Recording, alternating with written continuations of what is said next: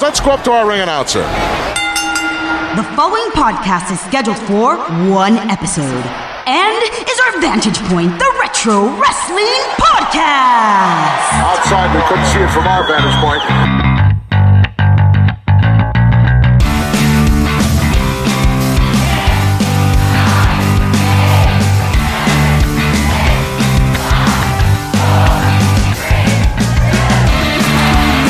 Hello, wrestling fans, and happy new year. Welcome to our Vantage Point, the Retro Wrestling Podcast, here on Monday, January 1st, 2018. I'm still Joe Morata, and this is still the same old Michael Quinn. How you doing there, Michael? Happy howdy doody new year. How, howdy doody new year to you as well, sir. Yes. Nice to see you here in 2018, folks. Thanks for being with us. Hopefully you're off on this day, this Monday here in the new year. well, I hope so because hope people so. are probably like drank way too much last night and it's Yeah, I know. See, not a good day to go to work. it literally just turned midnight as we're doing this. We're live. Right, we're as live. always. It's- Sober. Yeah. straight as an arrow. Yes. And we uh, we thank you guys as always. New year, Quinn, but the same retro wrestling. Although I guess every uh, topic now turns a year older, right? yes. We can we can do something one year newer than we could last year. so we can head into like 2002 now, Yeah. I guess, or something. Exactly. Like, well, what's even the cutoff while don't we're know. here on the New Year's episode? What What would you say is like? is it like 20 years exactly? So, no, maybe like fifteen, I'd say, right? You say- Sixteen. so what? 16 years. What is that? Let's just say somewhere around 02, 03, or 09. We're not sure yet. Okay, so we're at least like in the ruthless aggression era, as they call it. unfortunately. Yes, Yeah. we are. But folks, thank you for not having any ruthless aggression and continuing to listen to us.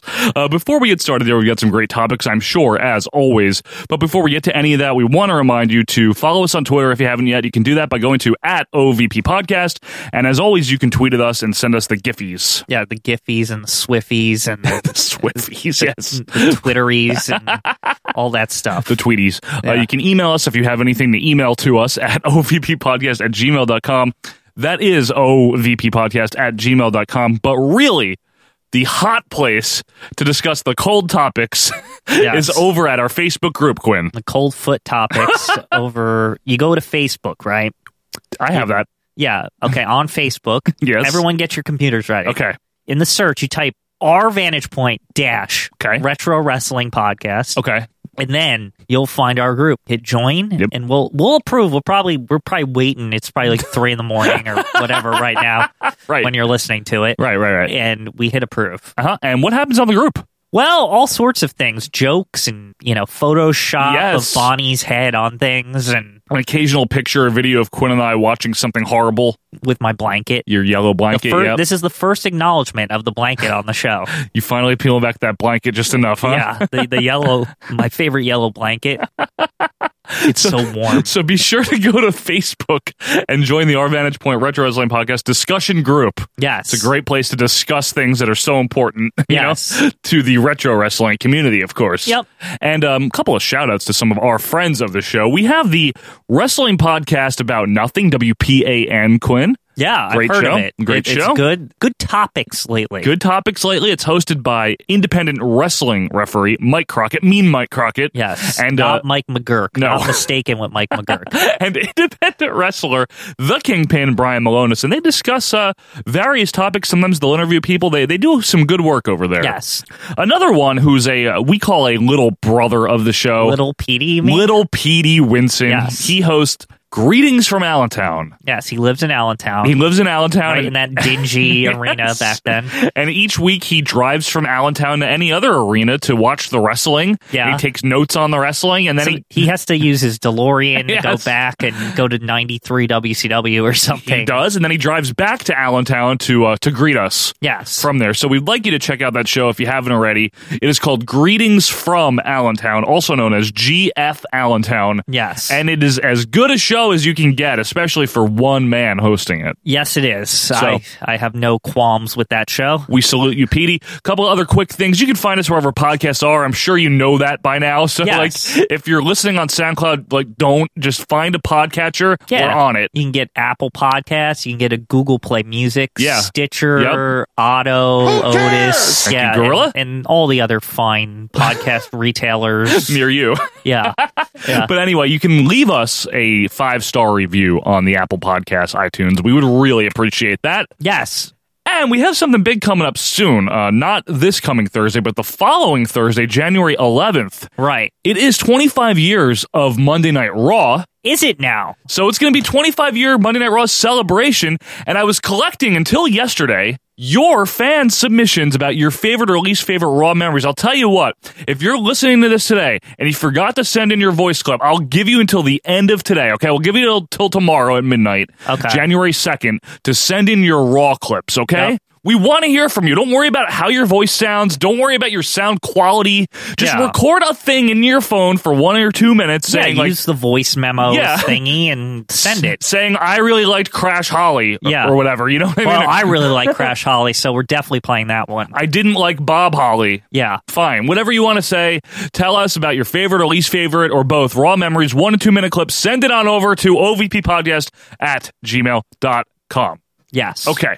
Okay. Quinn, here on episode number 63, here, the new year, we uh, have some great stuff we've been doing uh, for this new season, have we not? Yeah. And the reason for that is because if, if you followed us last season, folks, wrestling's over. We went Yeah. up to 2001. we finished the wrestling. We finished all the wrestling. We decided we're going to do a game show. That's right. Welcome back to another edition of Pop the Question. That is where we take questions direct from you, the fans. And if you have a question you want to send to Pop the Question, please feel free to send it to ovppodcast at gmail.com and let us know what you would like us to talk about as we select questions from the fans at random, Quinn. yeah, I would say earmark it question wheel as we're calling Sure, it. the question wheel. Quinn, why don't you give the old question wheel a spin there?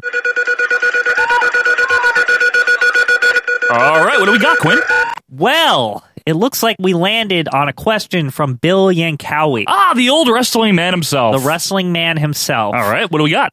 It looks like we landed on Starcade or WrestleMania. Wow, Well, that's a that's a big one, huh? that's a big one. Thanks, Bill. Bill and Kelly, the wrestling man, big friend of the show. Well, which one is still around? well, okay. I know you were going to start there, Of course you did. but I mean, Starcade has its merits, right? I mean, it's Sure, not, it's sure, not sure, just sure. complete junk. No, no. Starcade, obviously, if you if you're not familiar, folks, was the Jim Crockett Promotions um, precursor to WrestleMania. Yeah, It it, wa- was actually two years before two WrestleMania. years. Starcade 83, it was a Thanksgiving tradition from 83 to 87. Vince Right. McMahon then butted in. Yeah, no shit. It was on closed circuit 83, 84, 85, 86. In 87, Vince McMahon got wind that Crockett was going to run Starcade on pay per view. Uh, How dare he? Yeah, how dare he, right? Anyone have anything on pay per view but Vince McMahon? Right. And Vince would never want to hurt anybody, only Yeah. help himself, right? Yeah. So he's Insert like, clip of him like saying that. You remember? You know what I'm talking about too. oh, I sure do. Why would you do it directly against us? The only logical reason is just that. He was trying to hurt us. what we hadn't said was Survivor Series up against Starcade. The pay per view companies were like, "Hey, never do that again," Right. Because they lose revenue n- no matter what. But you know, Joe, Yeah. that there's no way they were pointing the finger at Vince. They were pointing the finger at Crockett, even though he had had this established program I like know. for like a long ass time. it is true. Uh, so basically, that's when Starcade got moved to December and became more associated with Christmas time, Right. Uh, in '88, Right. So it was never up against Vince again. Now, obviously, Starcade ran until the end of WCW. So the last one was Starcade 2000. Here's the thing about that. It, so it was never up against Vince. It wasn't up against Vince in the first place. He Technically- made it up against Vince. Vince, what history is written by the winners, Quinn, and Right. Vince butted into Crockett's territory, no pun intended. That's why you can't really blame WCW Sure. when they put Nitro on. It's like Right, They no, did no, the of same course. bullshit to them on their like biggest show of the year. but that's the brief history of Starcade. It was Yeah. it was Jim Crockett Promotions, baby. You know, it was their annual wintertime, you know, Thanksgiving classic. It then became WCW's basically WCW's WrestleMania from the late eighties throughout all of the nineties Right. to two thousand. WrestleMania we all know pretty well by now, um, was first aired on closed circuit primarily in eighty five. Yes. From Madison Square Garden, March 31st, 1985. Limited access on pay per view. WrestleMania 2 was the first full time on pay per view, and WrestleMania as we know it is still a thing today. right. Within the last 10 years, I'd say it's become more sold Yeah. on its name than anything else. Which I don't like that. oh, and I, I think a And lot I- of people don't. I guess we'll talk about that in the WrestleMania episode Yeah, this year. it- I, that'll you come know, up. We always talk about WrestleMania every year. right. But as- However- as, far as the, the question at hand, Quinn, The question at hand, Starcade or WrestleMania? I will say this. about the like the early Starcades. Sure. they're definitely better than WrestleMania one and two. I agree. We watched. I do agree. We watched like the first two now, right? We I watched mean- the first two together, Starcades. Yes, and 83 I, and I've seen a 84. bunch of them also. They they degrade after a while, but like the first couple Starcades are like on par, if not better, than WrestleMania Oh, yeah. one and two. Well, I mean, certainly WrestleMania 2 is is pretty bad. Yeah, but even WrestleMania It's one, not as that far great. as most of the card, it's, It's just glorified like it's house just show. it's the March, you know, MSG show. MSG show. It's a That's- glorified house show, Right. With celebrities, Right. Whereas Starcade, the first two especially, it was like they brought in these guys from all over the NWA. It's like every territory, all these titles on the line, and Sure. the matches are good. Sure, sure. That's the other thing. uh, in terms of beyond the early '80s, though. I mean, Vince with WrestleMania three, that defined what WrestleMania is. That's the dividing point, right? Yes. And that's where Starcade couldn't live up to that. there was no way it was going to because because of either could have stayed as its regional, you know, Greensboro, North Carolina, Yeah. Thanksgiving holiday fun time. Which, as far as a show is concerned, Fantastic. It's great in front of the Greensboro crowd. They love Absolutely. it. They, it's fantastic. It's a pretty big arena. Like it's not small by Right. any means. But when Vince is able to hold WrestleManias by the 80s, even like Yeah. all over the place, large arenas, casinos, wherever, right? Yeah. Sky Dome a few years after Yeah. that. How do you compete with that? You can't keep it in Greensboro. Right, and they had to take it out, and I, I believe Cornette had a had so, said something interesting. He was there; he would know. Sure. it was one of the biggest mistakes they made leaving Greensboro, as far as attracting a crowd is concerned. Right, because what what it basically did is it took away all the charm also Mm-hmm. that it had as being, you know, this is the Greensboro, North Carolina thing. You know, it's Yeah. the Starcade every single year. It did allow it to somewhat compete with WrestleMania Yeah. by pulling it out of there and letting it go national. But I would say that overall as a pay per view historically, WrestleMania is better. You know, Overall. this might be hot take, a Sure. bit a bit revisionist, and looking back at things cheery eyed and nostalgic. go ahead. But Starcade was such an attraction, especially in the Greensboro area, right? Sure. They were closing down highways, people getting there, right? They Yeah. were turning people Absolutely. away. It was huge. Right. Would it have been so far fetched to imagine that Greensboro would have eventually like built a bigger arena? If, if they had a commitment from this company that was going to bring in like you know like a lot of people into their town like I don't know if you can justify a uh, a new arena and the cost of it based on on one maybe a event bigger per arena year. in its place I don't Maybe, know Quinn, I don't know. But what I can say is this: this will be my final word. You can have yours, and then we'll we'll spin the wheel again for another Yeah. question. Is I don't think even by like the mid '90s, forget anything after WCW closed. Okay, the Yeah. mid '90s. Right. I don't think any aspiring wrestler had it in their head like, man, I can't wait to main event Starcade.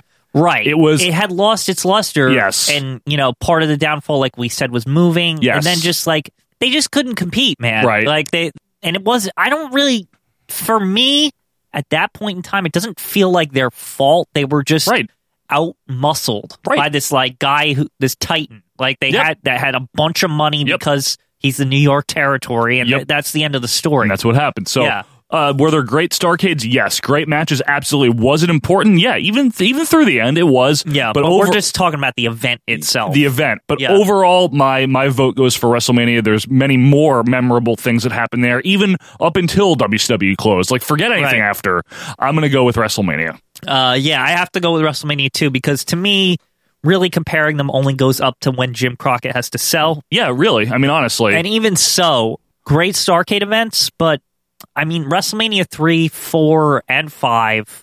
To me, that would still be Yeah. Crockett's domain. give or I- I- take, it's five, the not, tail not end. so much, but it's the same concept. those are great shows. Yep.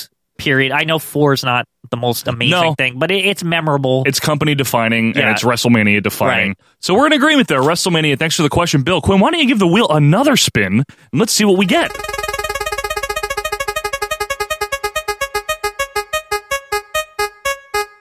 All right, what do we got, Michael? well, this one comes from Filippo Festuccia. Mamma mia! Oh, our Italian friend there, Our Filippo. friend from Italy. He Yes. says, "Does the worked shoot fighting thing that Anoki and TNA era Russo love make sense?" well, I would first have to say, and tell me what, what you think of my interpretation of this question, Quinn. Mm-hmm. Russo and Anoki are two totally different mentalities there. he, what he's getting at is Strong that, that, style? Uh, that That's TNA, Inoki. That TNA Russo era Yeah.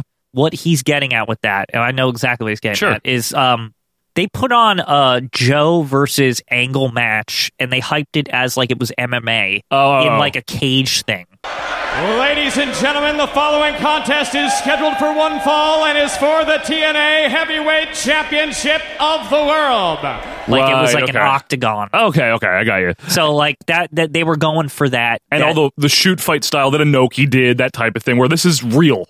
right, exactly. Um, my fundamental problem with that, tell me what you think, Quinn, is if wrestling in terms of kayfabe is already supposed to be real, how are you making it like more real? Like, how do you sell that? It's like what these guys normally do is real, but this is even more real. Well, I think the fundamental problem is actually like I don't understand. they're they're you're think you're thinking a little too. I'm thinking in kayfabe-y. terms of kay- well, that's the, Well, the here's curtain what- that we protect. Here's what I'm thinking. sure. more in a case.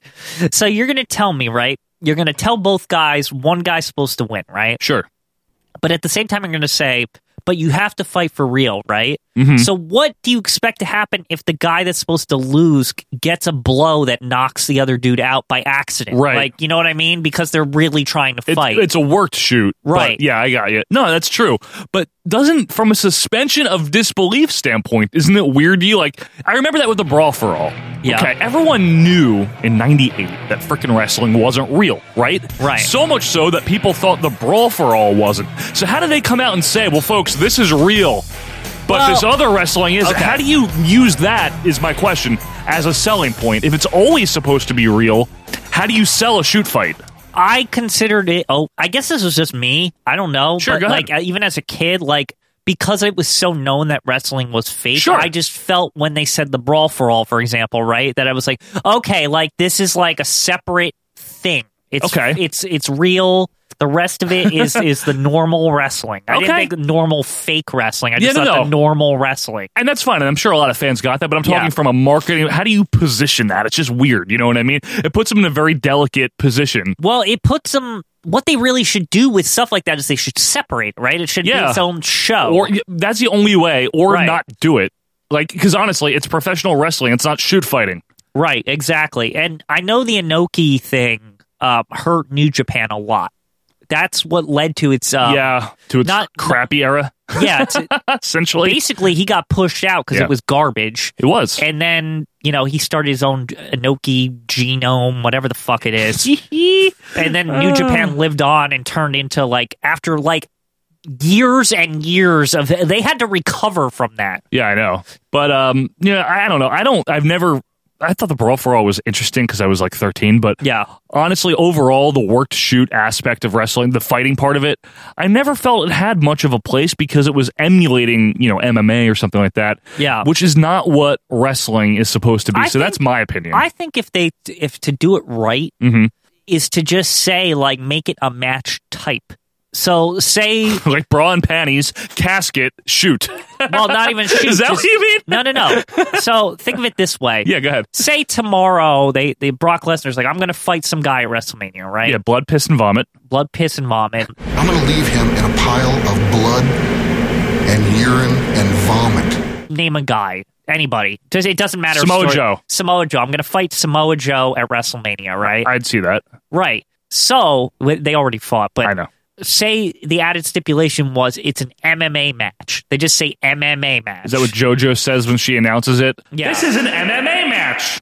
and the rules are MMA basically. Like they bring the cage octagon out, like the whole bullshit, and they just fight like it's MMA. It's just a shoot, Mm-hmm. Okay. but it's like it's marketed as MMA match: Brock versus Samoa Joe. So you're kind of winking at the fans because they know what MMA is, Right. and you know your fans know what MMA And then is. you even abide by those rules, how MMA rules are with the rounds and all that. but it's a worked match, right. It's, so it's a, it's a twice a year attraction. It's like yeah, I'm okay with that. Yeah, it's or Okay. it's not even a toy. It's just a special like, oh, this feud's really gone to this point. It's like now we're gonna throw away the worked wrestling out of it, and it's like we're in an MMA match. Without saying that it's any more real than any Right. of their other matches Yeah. were. Yeah. you're you're putting the the gravity and the levity of the situation comes from the environment. You know the, the Right. cage, Yeah. the rules. yeah, Like this is how serious these guys are about proving who's better. you have the ref with the blood gloves Yeah. on. Like you know, they, these guys are busted open pretty early on. Like it's Right. MMA. Yeah. Okay. Okay. Yeah. Fair enough. I still stand by my mentality that it's the, the mentality can be weird sometimes and out of place, but the way you're presenting it, I think is Yeah, really to good. me, that's the way it That's would the way have to, do it. work. That's the way to do it. Yeah. And again, even so, you don't want to overuse that, like you're right. saying. It's exactly. like uh, it's like a once a year, maybe Right. even, or once every two years. It's like it's just like an escalation of a feud. a, got you. Okay. Well, do we have time for one more quick lightning round question here, Quinn? Oh, I think we do. All right. What do we got? Well, this one is from Pat Ray. Okay. Says best non pay per view wrestling specials. Okay. Coliseum video or TV events. Okay. Now I think he's just giving examples there, but I would think so. Um, what are your favorite non pay per view wrestling specials? there's a, there's a few. I mean, Now, does Saturday Night's main event? Count? Yeah, tho- those Okay. would definitely count. The- Okay. A lot of those in the in the late 80s were really good. I love like the 87 to 88 Saturday Night's Main Events. right. Those feel like real special. Absolutely. It's, it gets worse after like 89. It's not as good. Right. Now, do you consider like Coliseum tapes where they say it's like an event, but it's just a bunch of compilation matches? Like, WrestleFest 92 Yeah, or something. like, do you- Wrestle Feast I 90. count it. Now, let me give you a little taste of this wrestle feast we have cooked up for you. My favorite one is WrestleFest 91. Um, there's also the actual WrestleFest 88 event. Hello, everyone. I'm Sean Mooney, and joining me here in Milwaukee for this Coliseum home video exclusive are Lord Alfred Hayes and the former World Wrestling Federation champion superstar Billy Graham. And Milwaukee County Stadium is filled to capacity for WrestleFest. You know what's funny about That's those Coliseum crappy. tapes, though? I never What? really remember specific matches on them because Some there's are so many good. damn I know. compilations. If you want some quick suggestions out there, folks, I would say uh, on the Coliseum end, WrestleFest 91 is fun. WrestleFest 94 is the one with the Steiners and Hearts. Yes, That one's really now, good. Isn't that also the one where at the end Gorilla goes, "Is that Pat Patterson? Look how fat he got." yes, which I was able to use in an episode a couple of weeks ago, and now I Yeah. get to use it again. So that makes me happy. Oh, we've got a lot of guys out there. Who is that? Pat Patterson? It, it certainly looks like that. Holy mackerel! Did he get fat? Oh, he. Why did he let himself go? to put Gorilla in Yeah. making fun of Pat. Yeah, I mean those are good. And and as far as like TV stuff, I used to love. I still do. I watch them on um, you know the internet.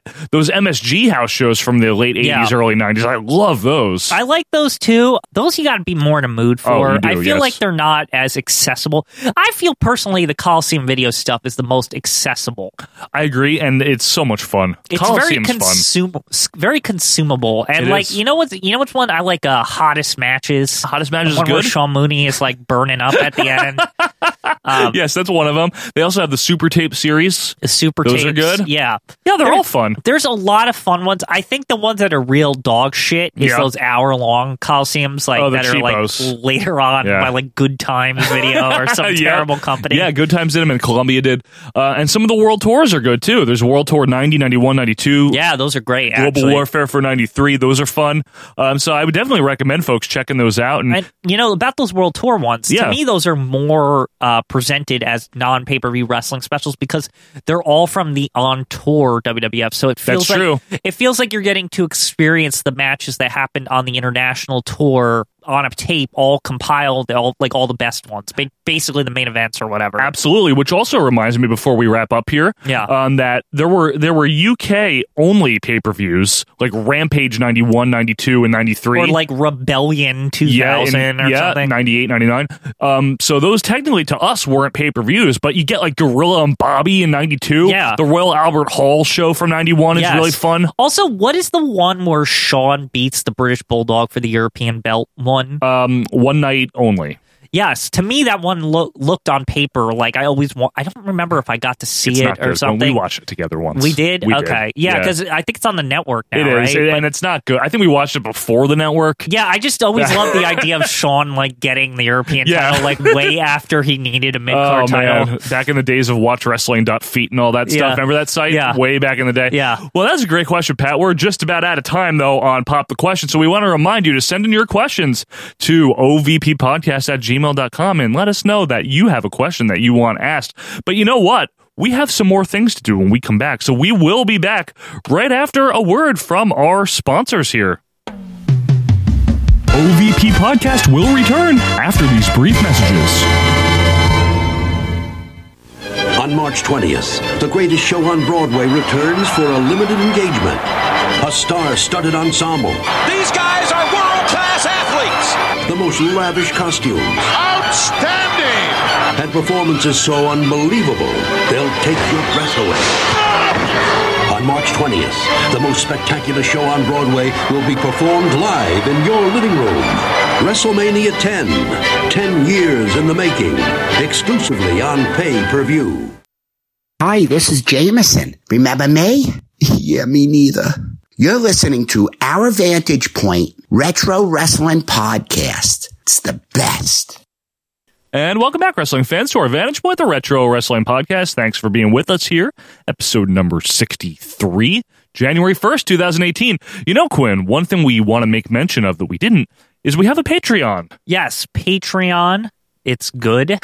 it's where you can get all the extra content. There is extra content, believe it or not. What type of stuff is there, Michael? Well, there's the weekly commentaries Yep. where every week we'll pick a match and we do a p- like a podcast audio form commentary. And what it allows you to do is we give you a point in the video. It's always WWE Network so that, you know, any of you subscribers out there, you can just literally like go to Yep. Mm-hmm. a time point, hit play Yep. when we tell you to, Yep. and you have us talking over The footage the of- footage. Savage Crush, for example, or the Hearts and Demolition, and various and others. It, gives you that. I, I know some people have said on the board, "Oh, I'd really like to just hang around and watch wrestling with you Yep, guys well, or this is- something." Well, now you can. That's how you can. I've had people that have actually told me they listen to it without even syncing it up.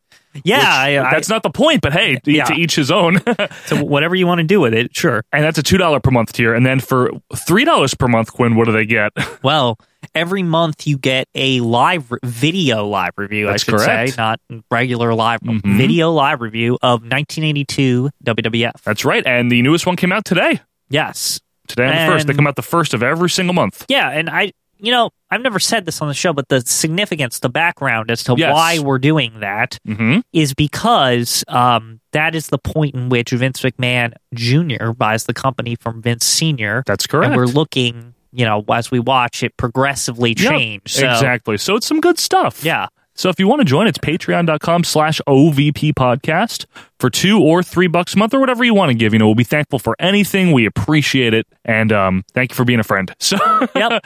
uh, Quinn, you know what we have next. Uh, Rushmore And? Death Valley. That's right. And that is where each week Quinn and I put and will continue to put four of the best of something onto Mount Rushmore and four of the worst of something are going to go down into the desert of Death Valley. And I'm going to tell you what it's going to be this week. It is the Mount Rushmore and Death Valley of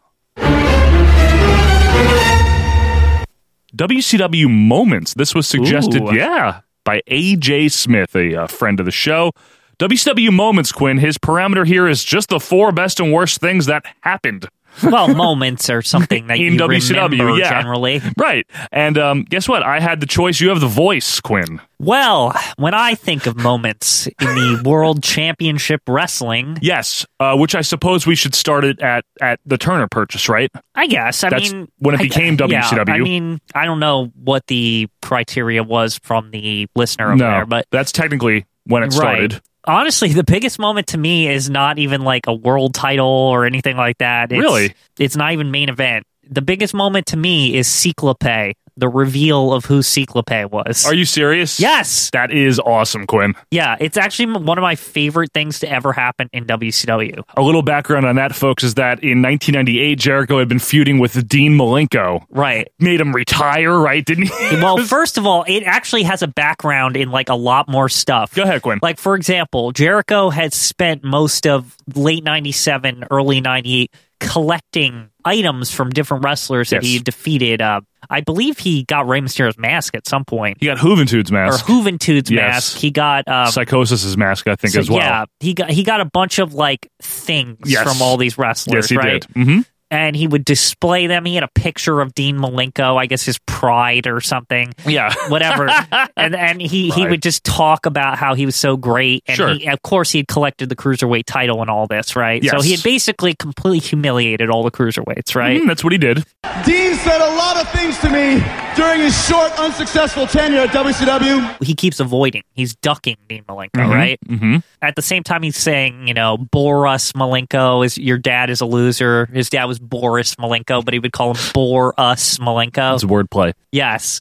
And, you know, Jericho was just, in general, a pain in the ass for Very the good at entire it. cruiserweight division Very to the funny. point where, like, he would do things like, um, he would l- had a list of the moves that he Oh, had. God, yeah. And he, he Reading it. refused to leave the ring until he, he listed that he had a thousand and four holds as opposed to Malenko's a thousand holds. And and it, what was awesome about that moment was is that Jericho began to read the list and then they went to commercial and they came back and he was still in the ring reading yeah. the list. Oh my gosh, that was good. Shut up. Get a haircut. Number 10, right-handed. Meet Erica. She's only three years old, but she already puts in a longer day. Back fan. Hold number 712. Can we, Arm bar. Can we physically get him out of the ring? And of course, this all started with the Cruiserweight Battle Royal at Slamboree 98, the specific sequel pay thing that Quinn is talking about. Right. That's where Jericho, and we've played this on the show before, reads the list of people Johnny Swinger, Swanger. Swinger. Yeah. This guy's a zero out of ten chance. Like he's he's giving out of ten Right. chances, for- which makes no sense know. mathematically as they all come down. And one of those guys is sequel pay, who it's like, who cares? Yeah, you just think it's another generic masked cruiserweight. It, it was just one of those things. Is it kind of WCW taking advantage of the fact that they did have so many true random cruiserweights come in over the years that you would think you knew who Sequel Right. was. And sequel pay is last in the ring with uh, Juventud. Right. Juventud eliminates himself. yeah, he looks. There's a big moment too. That's that. That in itself is a moment when they look at each other. Yep. They handshake, Mhm. and then Juventude's like, "Go get him, pal!" And he jumps over the top rope and eliminates himself. The, the winner of this Battle Royal, by the way, was going to face Chris Jericho right then and there. That was Right. the point of the Battle Royal. Right. So Sequel Pay and Jericho face off in the middle of the ring. Before the match gets started, all of a sudden, Sequel Play demasks. And first of all, they had built this up in WCW by this point that, like, when cruiserweights never lose their mask, and if they do, like, it's horrible. Like, Juventude lost his Mhm. mask, and that was a big bad thing. Yep. Sequel Play rips the mask off himself to reveal it's Dean Malenko to probably the biggest pop I've ever heard in WCW ever. Look at that, Dean Malenko! He's back! The man of a thousand holes! The man that will face Jericho for the title right now! Everyone standing! And we're off and running! Well, I've never seen Malenko like this! Have you ever seen him with this acceleration? What Jericho said about this man, the way he's talking about his father who's passed away. Jericho, you're in deep, deep doo-doo tonight, pal! And Malenko wins, of course. He beats Yeah. the shit out of Jericho. That is one of my favorite things that WCW ever did. Yep. It validated everything that ever happened in the cruiserweight division. It showed that that could be like the main thing. I'm almost tempted to put this on as number one, but I feel like I need to volley you. Sure. In terms of favorite WCW moments, right? Right. Scott Hall appearing from the crowd. Right. There's that too. Might might be my number one. Here's where I, as far as before we get into the meat and potatoes of that, Yeah. Which we've talked about plenty of times. I don't think that that has the emotional resonance of the Cyclope moment. Oh, certainly not. It, it- to me, Okay, you know what? Fine. The Cyclope is a moment. Like yeah, in in all terms, all, like if you were to define a moment in general, Something where you feel a a connection. There's a catharsis, if you Yeah. will. I mean, like, it almost makes you want to cry because of like all the stuff with Boris and all that shit. Like his dad, and then like he kisses the, he gives the kiss up the, to the sky, and it, it's great. I'll put it on for number one if you'd like to. It's so good, Joe. I don't care if we catch any hell for this. You need to watch this before you say another word about it, folks. Yeah, Slamboree '98. Check it Slamboree out. 98. Cruiserweight Battle Royal. All you got to do is watch that whole entire sequence. It tells you what you need to know going into it. for number one, the Yeah. sequel pay I'm asking. Yeah. Well, it is our vantage point. Yeah. but Hall coming through the crowd in terms of a moment, while it doesn't have, like you said, the emotional impact, certainly. Biggest deal. Oh, one yeah. of I the mean, biggest it- deals. well, it was exciting. It did have that emotional emotional Yeah. thing to it. It's memorable. It's game changing. However, there's probably one that I can think of that we'll both really, really appreciate. and it was emotional. It was a big deal, and that would be Lex Luger defeating Hulk Hogan, short lived as it was. Yeah. it's like a five day title reign. But this was before, you know, beating the NWO was thought to be like temporary. Right, Like, Lug- Luger was the first one to actually cleanly beat Hogan for the title in Yeah. WCW like that. Right, August of '97, right before Road Wild. that was actually emotional. Yeah.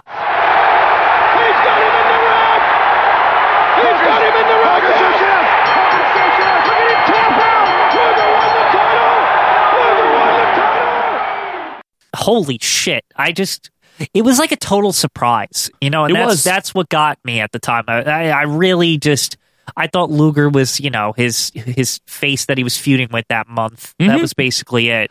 and it was like the highest Luger ever got in WCW in that era. Anyway, and they built him up good. I remember there was Sure. months and months. I mean, before they had that whole "is he good? Is he bad?" But by the by the time the NWO came along, he was just good. he was just good. Yes, Yeah, and I just remember him like going on this reign of terror for like a month or two, where he just torture racked like the roster. Mm-hmm. Uh-huh. Yep. and like his like glorious like public domain music played like every time. You're right. And like it was, he had good public domain music did. though, and it was like it was very like celebratory, and it, it felt like also his music had that weird like feel to it where it was like. He's getting better every time. Yeah, I it's like know. like that like Rocky the sort hopeful. of yeah. like, it's like oh man, this guy's gonna do it. He's Yeah. gonna do it. He's he's fighting. He's Yeah. training. Yeah, that was, and it culminated with him beating Hogan again. He only held the title for a few days. Fine. Yeah. but as a moment, Yeah, I mean, people, the, the crowd popped big. When Hogan, I, I'll never forget the sight of it, too, of, of Hollywood Hogan in the torture rack. Tapping out, right? Tapping out. It was awesome. Ugh. that is probably actually what I would put on next. But you got anything else before we I start? think as far as a moment's concerned, Yeah. I can't think of anything higher um, than those, the Sequel and the Hogan tapping to the torture rack thing. now, what about Goldberg beating Hogan? I think moment wise, it's not as emotional. It's not. It's you're not, right. It's not. It's not. It's just not. I agree with you. yeah. the Luger thing. This is why, and I we might touch upon this later. Uh, this is why the Sting Hogan thing was half fucked from the outset because Right. they blew their load with the Luger win four Right. months earlier. Right. Was that only four months? Yes. Wow. It felt like a year before. I know that they never could have e- recaptured That felt that, like another lightning. time. I know. Like, I know. completely. And I just remember the celebration. The whole roster comes out. Yeah. With Luger and Giants cleaning off the spray paint off the belt. I remember that. yeah, With paint there's thinner. The, the paint thinner in the middle of the ring. Yup. Isn't even like Sting like pointing to him or something from the ceiling like good good job, sir. I Like don't think from, so. like- but I like that the idea of that fake visual that you just Yeah. with like the bat. Like, yeah, pointing like- at- I or don't- like just salutes him like with the bat. I don't think that happened at all, but that's funny to think about. I'll put it on though for for seriousness' sake. I would put that on for number two if you're okay with it. Uh, yeah, I don't think anything can emotionally eclipse it. You're yeah. I right. think those are the two emotional ones. All right. we're getting out of the way. The, the rest are going to be more impactful. I think. Impactful. Yeah. Okay. So for number two, Luger and Hogan, August '97. Well, what about that Goldberg one? I mean, that was Huge. It had emotion. Yep, It th- did. That was in the sense, whereas the Luger one was a surprise. This was like you, you pretty much knew Goldberg was going to do it. It but felt was like a changing of the guard. It Yes. felt like okay, like this NWO shit is done. correct. Like, uh, it's like if you're really hungry and you know you're going to eat dinner, yeah, y- you can't wait to eat. You know what I mean? Right. You can't wait for that great meal. If the- Goldberg beating Hogan was like, I know it's going to happen. Let's Right. get it the hell over with already. this felt like okay, we're closing the book on the Yes. NWO finally. Like this Finally. is it. And and essentially in the old version of the NWO they did. Right. It lived on, obviously, way too long. But Right. that's like the end of the initial like Hogan led NWO. One NWO. Well, yes, Like, exactly. Um and it was a huge moment. That's July of 1998. Quinn has told the story about how he stayed up to watch it. Um, Yeah. with um, great excitement. You know, Yes. as as Goldberg defeated Hulk Hogan. Um, Hogan said he was going to kick Goldberg's butt, if I'm not mistaken. And- Yes. Walk down and segment one. Kick Goldberg's butt. that is a special Nitro in all sense of the words because it's a television show. Sure. And and say besides the whole why is it on TV, let's just remove that out of the equation, yeah, right? yeah, yeah. Um, the fact that the week before, especially when they didn't really give give a shit about hyping like an episode back then, No, of n- something. not then. Not yeah, then. like the fact that like they used they actually utilized Thunder properly for once. With in this J.J. case- Dillon, right? Yes, with JJ coming out and, and saying, have, I have a big announcement. Yep. He said he had the announcement on Nitro, if I recall. Mhm. And he said, I'm going to announce it on Thunder. Mhm. He comes out, and at the time, I remember not really being ready for that. I Right. didn't think it was that. Right, right. Thought maybe maybe that Goldberg was fighting him at the next pay per view or something. Mm-hmm. But he says, you know, Monday night in the Georgia Dome, Bill Goldberg will fight Hulk Hogan. The crowd at fucking Thunder yeah was like holy shit like Right. the buzz was like palpable yeah you know what i mean like Good it was word. like damn Yeah, that was huge. That, it, that was a big deal. The buzz was there, and uh, it paid off. Right. In terms of a moment, though, not emotional as, as much as shock value and, and game changing was Luger appearing on the first Nitro. Right. That was a big deal, too. yeah uh, Is that a bigger deal than Hall, though? Probably not. i don't even think it's as far as we're talking about moments here right Overall moments, yes. overall moments and Sure. to me moments mean emotion well that's fine that's and part that's of- why part of the definition. like that's that's why the goldberg thing is the closest Okay. Let me throw another one at. Out Sure. There. This is a little unorthodox. Not many people might think of it, but on the last Nitro, Sting fought Ric Flair. Yeah. In the last match, the last main event, which was also the first Nitro main event. Right. So now you have, you know, all these years later, in the very last Nitro, an emotional shirt wearing Ric Flair versus Sting. In a shirt. One last time. Um, it was emotional. Somewhat. Um bittersweet, perhaps. I felt just shitty. You know, yeah, I felt angry at the Okay. time, and I'll I'll tell you why. Go ahead. It wasn't a. I wasn't feel good. I felt like there was something like Ric Flair hated this company. Well, yeah, he hated this place. Sti and also I felt bad for Sting because Sting was a top name, and you knew Vince would never treat him that way, so he wa- wasn't coming. Okay.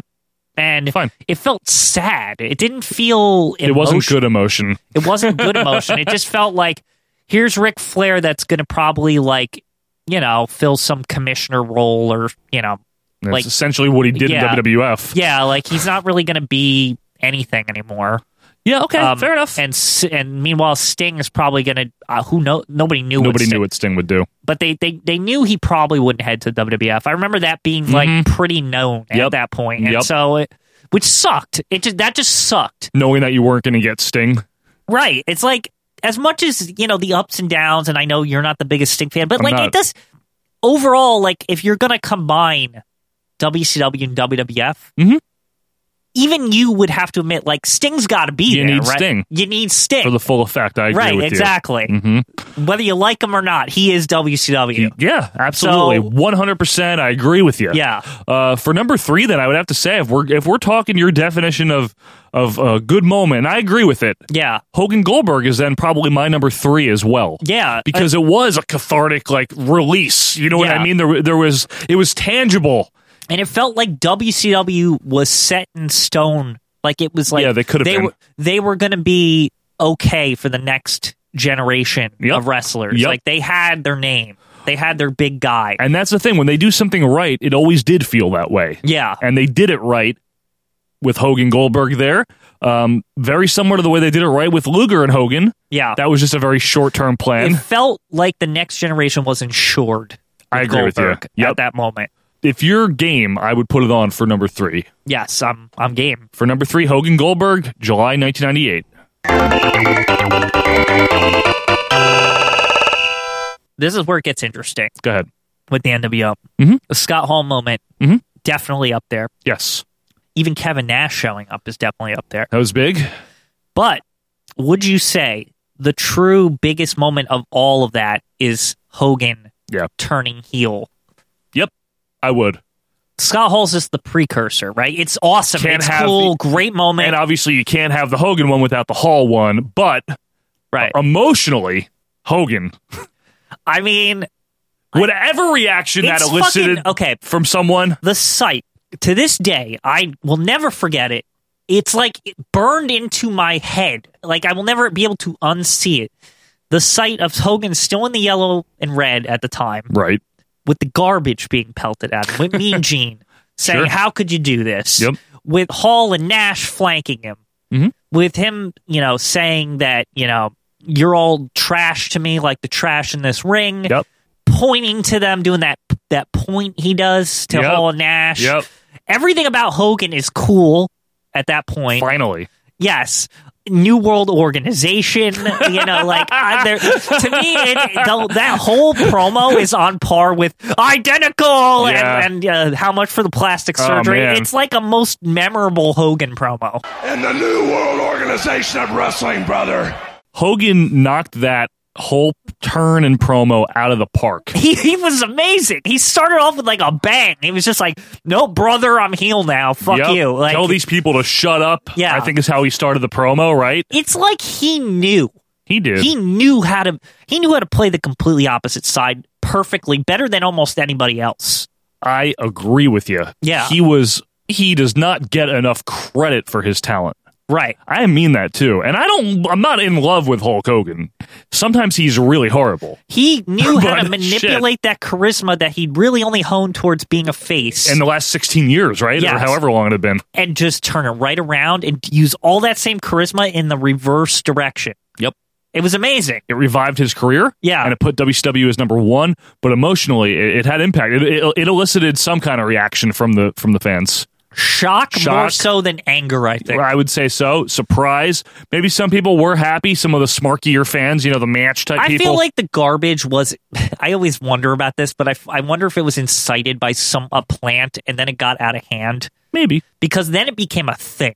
Yes, it did. Like it became almost like a joke. It was like people are cheering Hogan while throwing garbage at him. Yeah, exactly. Like, it's just fun to do, right? Yeah, it was like it was fantastic. Yeah, I, I'm. I, I don't know how you beat that. I, I, I mean, honorable mention. There, like Booker winning the world title was was Can I- nice. can I say something about the Hogan thing? One other thing. You absolutely may, Quinn. This might be this might really rattle you as a as a big WWF guy. Yeah. But do you think WWF ever executed a heel turn that like magnificently on that scale and that level ever? A heel turn? Yes. I, I Um, don't think so. I, I, I think it might be the best heel turn ever. Yeah, probably. And it, it's owned by WCW and Eric Bischoff and Hulk Hogan. The few that come close in terms of success, whether you like it or not, yeah, was Zabisco turning on San Martino was hugely successful in terms of what it was able to do. Orndorff turning on Hogan was hugely successful, but even that and Savage turning on Hogan was very successful. Yeah, maybe Savage is the closest they have. But it's a totally different thing. The Hogan one was more of a shock value. Yeah. Savage and Hogan was nuance, and you knew that like the seeds were being planted. right, You, you, know, didn't see the Hogan coming at all. Right. That might be the best heel turn of all time. But that aside, I mean, it's one of the best WCW moments of all time. Yep. I have nothing further to contend against this one. Yeah. Do you want to do it? Yep. All right. For number four, Hogan turns 1996. Well, to recap for Donnie, we have uh, Cyclope and Chris Jericho, Dean Malenko. That that whole scenario there. For number one, we have Luger defeating Hulk Hogan August of '97. We have Goldberg defeating Hulk Hogan July of 1998, and we have Hulk Hogan turning uh, against the WCW, basically. Yeah, my Bret Hart. The WCW. Uh, July of '96. Three Hogan moments. Three involve Hogan. And Amazing, the, huh? and, the, and the one that we put on first involves the cruiserweight. So hey, it's go th- figure. That's our vantage point, and folks, obviously, we want to know yours. You can reach us on Twitter at OVP Podcast, email us, or simply uh, let us know on Facebook. But Quinn, uh, you got to pick the best first. I'm going to pick the worst first. Okay, I'm going to put it right out there and say it. David Arquette winning the world title is one of the stupidest things that's ever happened. I, I'm in any surprised he company. went with that first. I don't know why. I just I figured something like RoboCop Well, or that's bad, too. Shockmaster or something. Also bad. Here's my main reason, okay? And I'm not, it's not a cliched, like, oh, Vince Russo sucks. Yeah. Type of thing. It's just a very stupid thing. Yeah. Forget who booked it. Forget which actor it is that wasn't a wrestler. I mean, it's horrible that it's David Arquette of all people. Yeah. Why? Just that, it was dumb. It didn't kill the company. You know, I don't, I'm not going to overstate it. Who cared about WCW in April 2000 anyway? Jeff Jarrett especially did because this honestly this was about him. Oh God, it, is, it was. this David Arquette shit was. So I just don't like it, Quinn. It's a bad moment. It's a bad moment used to get uh, used as a vehicle to get Jeff Jarrett the heel over. Yeah, that's not like, a point if you really in its favor, think about right? it. So that's my first volley to you. It's horrible. It's really bad. I don't know, like, ugh. But There's some moments that stick out as bad, and I, I don't know. Maybe it's worse. David Arquette's really bad, though. It is. Um, what about the the taser to Goldberg to effectively end what was so good with it, like a short time after it started? That's one of the main problems. If, for all that we said about Hogan losing to Goldberg, right, and Goldberg in the next generation and it's all this one shit. of the finest moments, Yeah. and then five months later, yes, Kevin frickin' Nash, Diesel, yeah. with help from a security guard dressed Scott Hall and a taser. Who looked pretty drunk, too. He did.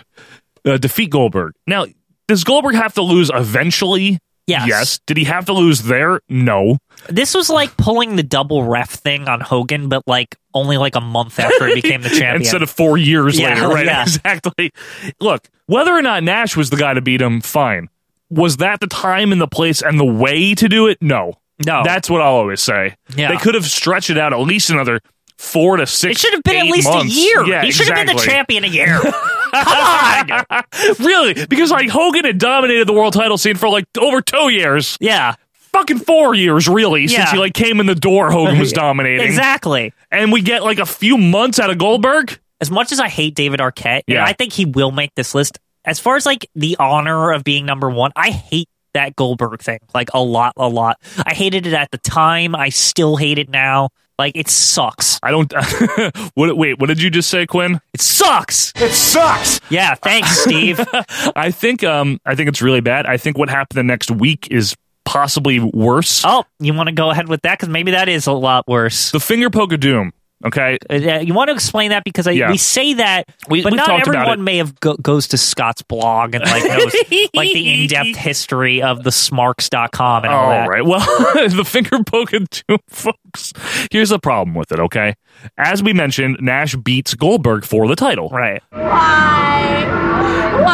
Why? The next week, the next week After that horse, Oh, after that horse on Yeah. Nitro, in the midst of the Monday Night Wars, you know, we've talked about this, WCW promotes the return of Hulk Hogan. right, So Hogan now is coming back and he's going to fight Nash for the world title.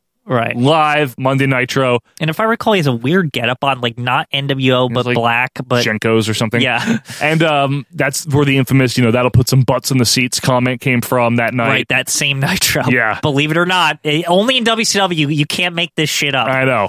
That's where they give the fans the middle finger because they book a ruse of an angle. You know, it's Three's Company, the match. It's a it's a farce. It's a slapstick where Nash, you know, gets finger poked by Hogan. Hogan pins him. We have a new world champion, Hulk Hogan. Now, here's why this sucks. It's because they should have just had Hogan win the title back from Goldberg at some point. Right. If they wanted to have him win the title back. Yeah, just in a match. Just have him win it in like a few months or something a- against Goldberg. Right. Have the fucking Scott Hall interference if you need to, but why the bridge from Goldberg to Nash to Hogan and oh, it was all a ruse. We're really all still friends. Like, what the fuck are you only, talking about? My only thinking was is they Sucks. felt it would kill Goldberg more if Hogan beat him. I think either way, Why? But what I say is, why couldn't just we do the exact same match where Scott Hall uses the taser to help Hulk Hogan? Hulk Hogan. Hulk Hogan beat beat Goldberg. Right, that's Like, what I'm saying. all. And forget Kevin Nash. Yeah. He didn't need to beat Goldberg. Yeah, So anyway, that's where I'm at with that. I think the finger poke is worse because it's the follow up to would something you say bad. are you are, are you one of those uh, believers in that that that's the beginning of the downfall, or is there different things? Would you say? I don't know. I think I think giving Hulk Hogan creative control was part of the downfall. Well, we- we- and all I think those we guaranteed commented about it, contracts. yeah. yeah.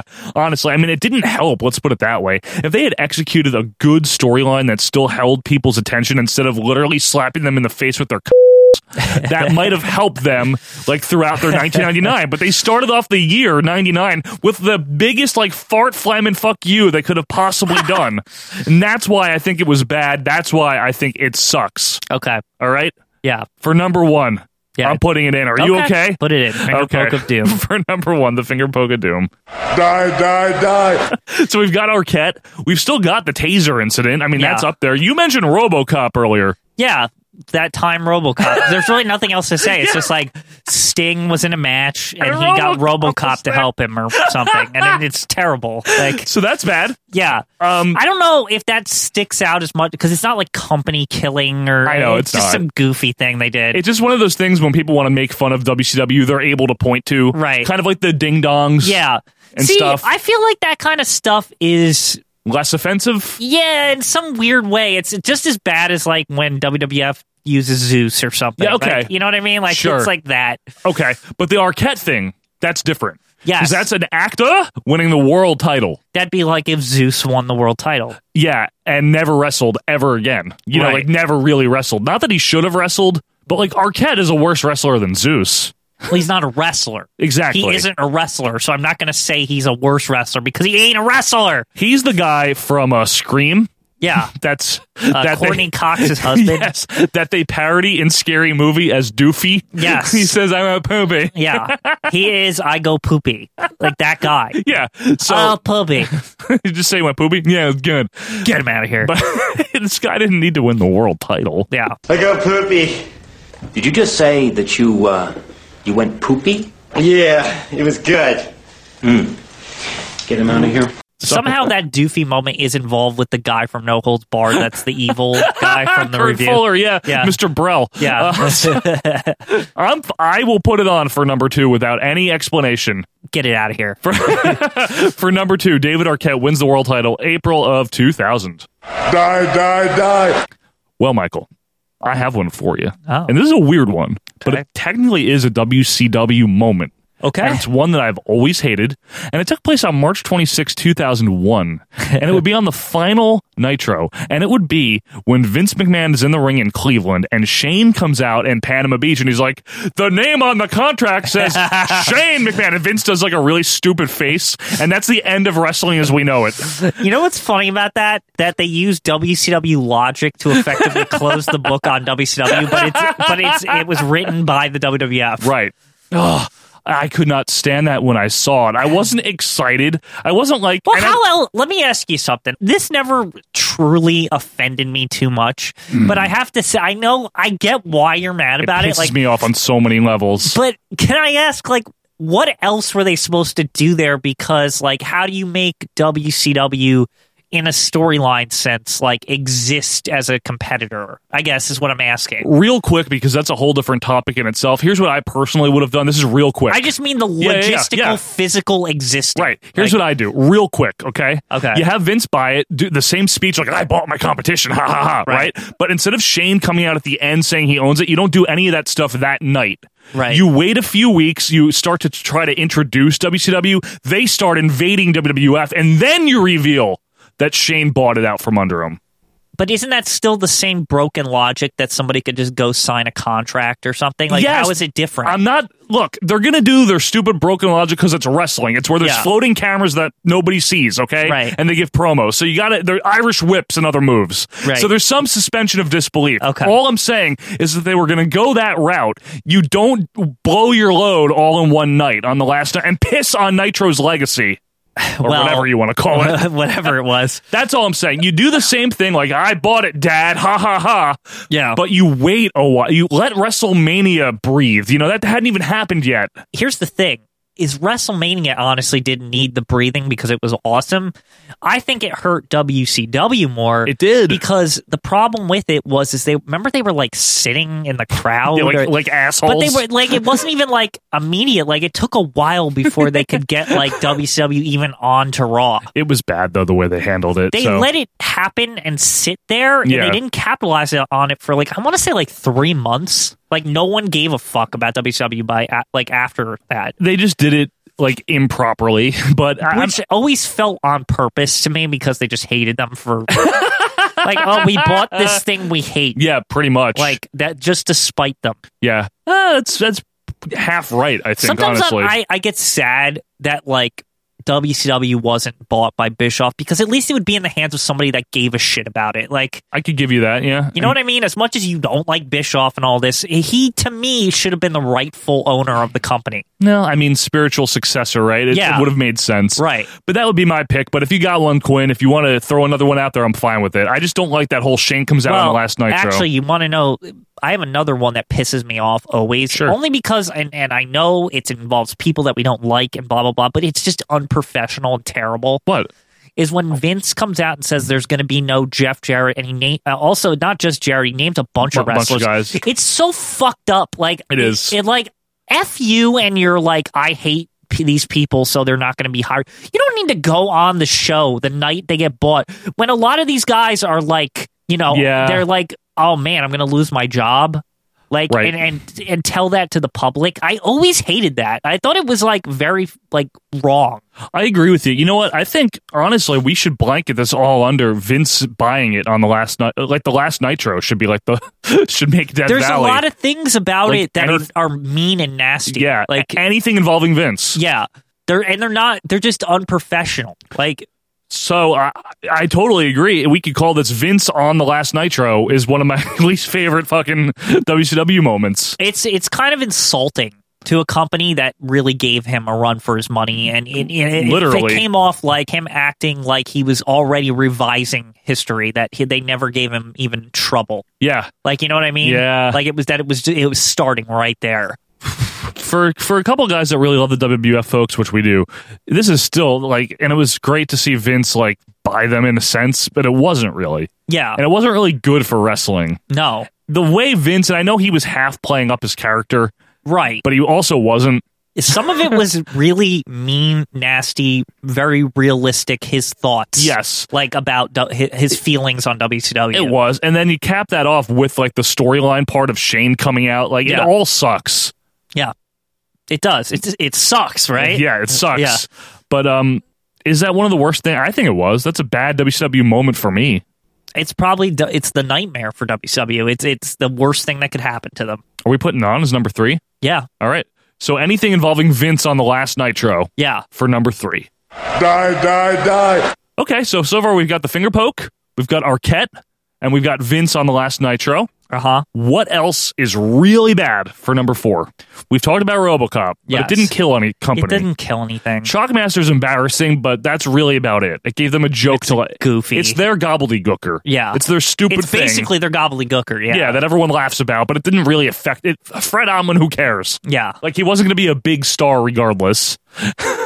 Um, what do you think of the like weird like that period where they were like burying Ric Flair for no reason? in like 99 2000 ish 98 no, no, whenever. I'm thinking when he got 91? fired or whatever. oh you know what i'm glad you mentioned that because i was actually going to bring that up in 91 No, no, no, no, no, No? I'm talking the one where like afterwards he came back. It's like Ric Flair, get on down here, and like all that. 98. My God! I almost forgot the fourth horseman, Ric Flair.